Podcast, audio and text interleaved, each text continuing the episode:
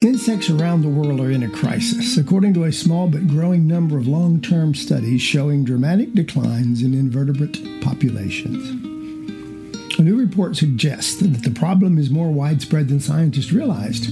Huge numbers of bugs have been lost in a pristine national forest in Puerto Rico, the study found, and the forest insect eating animals have gone missing also. In 2014, an international team of biologists estimated that in the past 35 years, the abundance of invertebrates, such as beetles and bees, had decreased by 45%.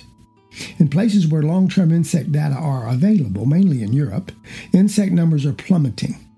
A study last year showed a 76% decrease in flying insects in the past few years in Germany's Nature preserves. The latest report published Monday in the Proceedings of the National Academy of Sciences shows that this startling loss of insect abundance extends into the Americas. The study's authors implicate climate change in the loss of the tropical invertebrates. This study in PNAS is a real wake up call, a clarion call, that the phenomenon could be much, much bigger and across many more ecosystems than originally thought, said David Wagner, an expert in invertebrate conservation at the University of Connecticut, who is not involved in this research.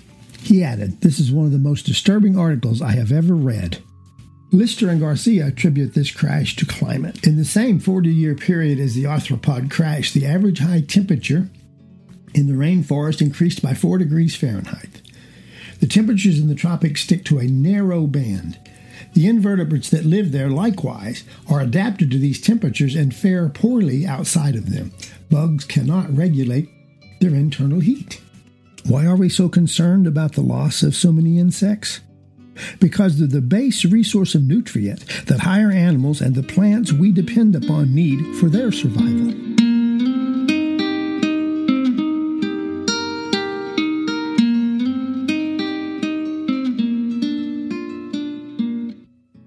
Let me tell you how to make a great place for for uh, butterflies. And, most of you have one of these. If you don't, you can um, you can sort of uh, invent. You got an old frisbee laying around? Everybody's got a frisbee laying around. Okay, just put a bunch of marbles in the bottom of it. Okay, lay a flat stone or something on it and put a little water in it. Add some salt or some sugar or some minerals. Okay, uh, and sink it sort of in ground level. And you're going to be amazed at how many butterflies you're going to start getting. Now, what I prefer to do, and what I actually do at home when I have old stuff laying around, I get old fruit.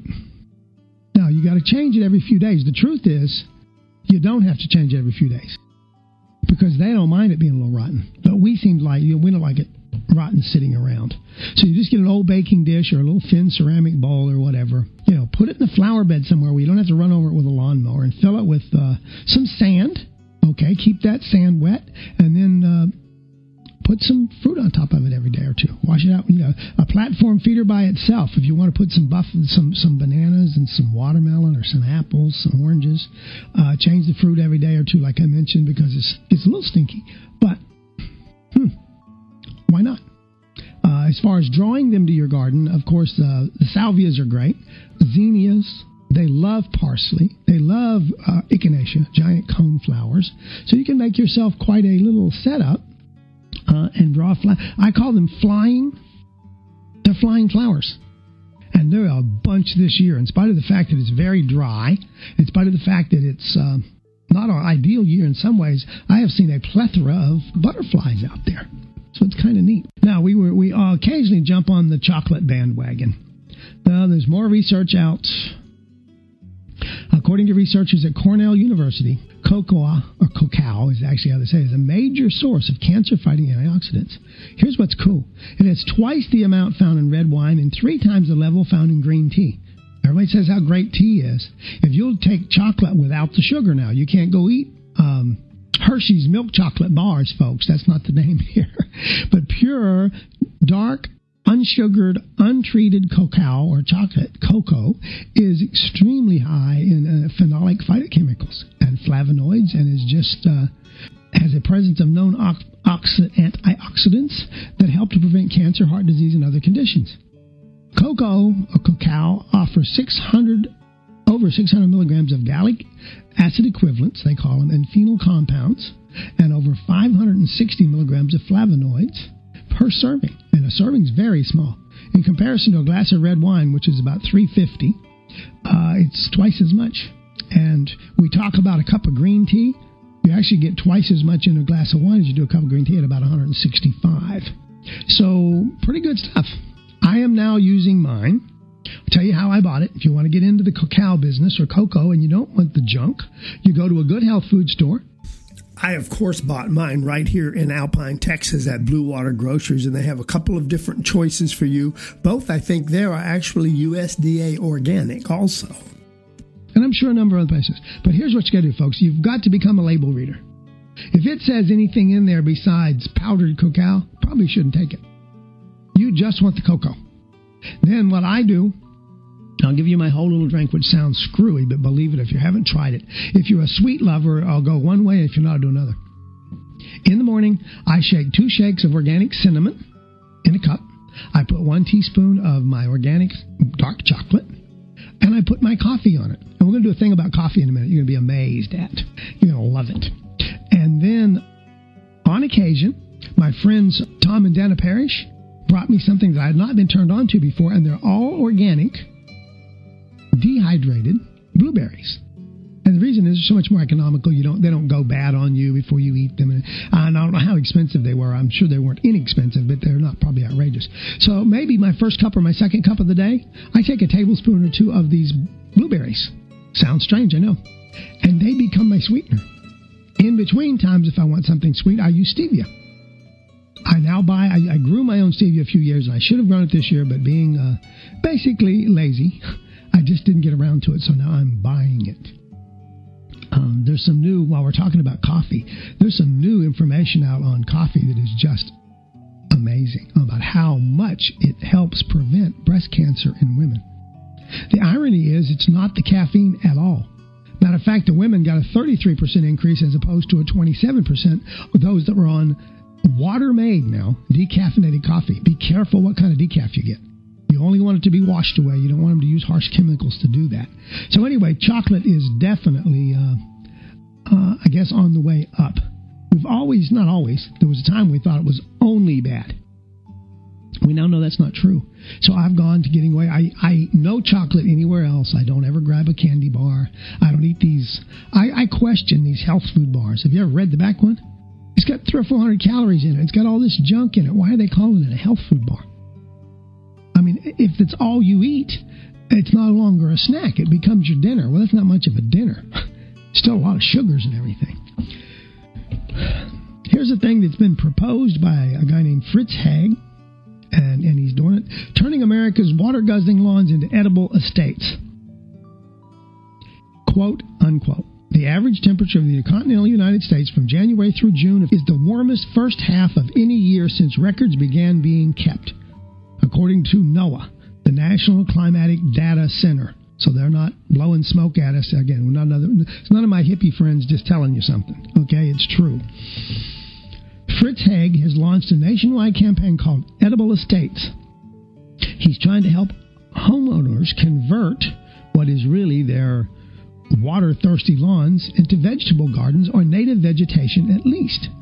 And the real reason, addition to saving millions of gallons of water, the major problems inherent in fertilizing, watering, and applying pesticides to the millions of acres of lawns across the U.S. Uh, is unbelievable. You wouldn't believe that, that. Matter of fact, I'm as a segue. I think that's the word they use. Let me segue into another thing about lawns. You know what that is? What did I ask you? What is the largest irrigated crop in the United States? Ta-da! Your grass. More than all the ag, more than all the growth, more than everything else we grow, the EPA estimates that a total amount of residential, uh, the residential lawn area in the United States now exceeds 40 million acres, making homegrown turf grass the nation's biggest single irrigated crop. There's bigger crops, but not irrigated crops. What do you think we pour in our lawn on the average? Now, and I'm not using it. Remember, I have a lawn. So I get poured in this average, but this means other people are doing way more than this because there's a bunch of us that don't do this. Americans pour about 238 gallons of water per person per day on lawns during the growing season. 230 gallons per person per day just to have a lawn. Think of the price of this. The lawn industry, basically almost built around chemistry, so remember who's driving this thing, is over $70 billion. It's larger than most countries' entire budget, with the exception of us few bigger guys. There's a lot of countries living on less than 70 billion bucks. Whole countries. And we're spending that just to grow grass. Here's a good question for you. How much gas do you think we burn to cut the lawn? It's incomprehensible. Lawnmowers burn 800 million gallons of gasoline a year. 800 guarantee you that's a lot of us cars driving around 24 hours a day. Oh, and I did this a few weeks ago in case you don't remember. Mowing your lawn pollutes the air more than driving your car. To mow your average sized lawn, you put out enough pollution that you could have driven your car 370 miles. And these are the new cars. So you wonder, they're trying to make it mandatory in California that they put EPA certified exhaust catchers, other words, like a catalytic converter on the lawnmower, and everybody's fighting it, especially the lawn boy people and the big tractor companies. They don't want to add the eight or ten dollars because they think they'll lose sales. But I got news for them. If they don't do it, the next move is just outlaw gas lawnmowers. Can't pollute. Now they're still going to get electricity. You're still going to make that electricity, but it's they've shown us in electric cars that it's a heck of a lot more efficient to go that way than it is to have gasoline engines everywhere.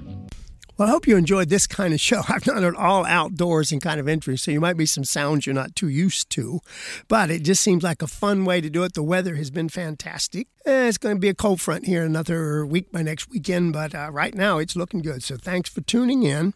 This is Organic Matters. We're here every weekend, 9 to 10 o'clock. So if anybody interested in nature and interested in gardening, trying to keep up with what's going on in the world around us, just tell them to tune us in.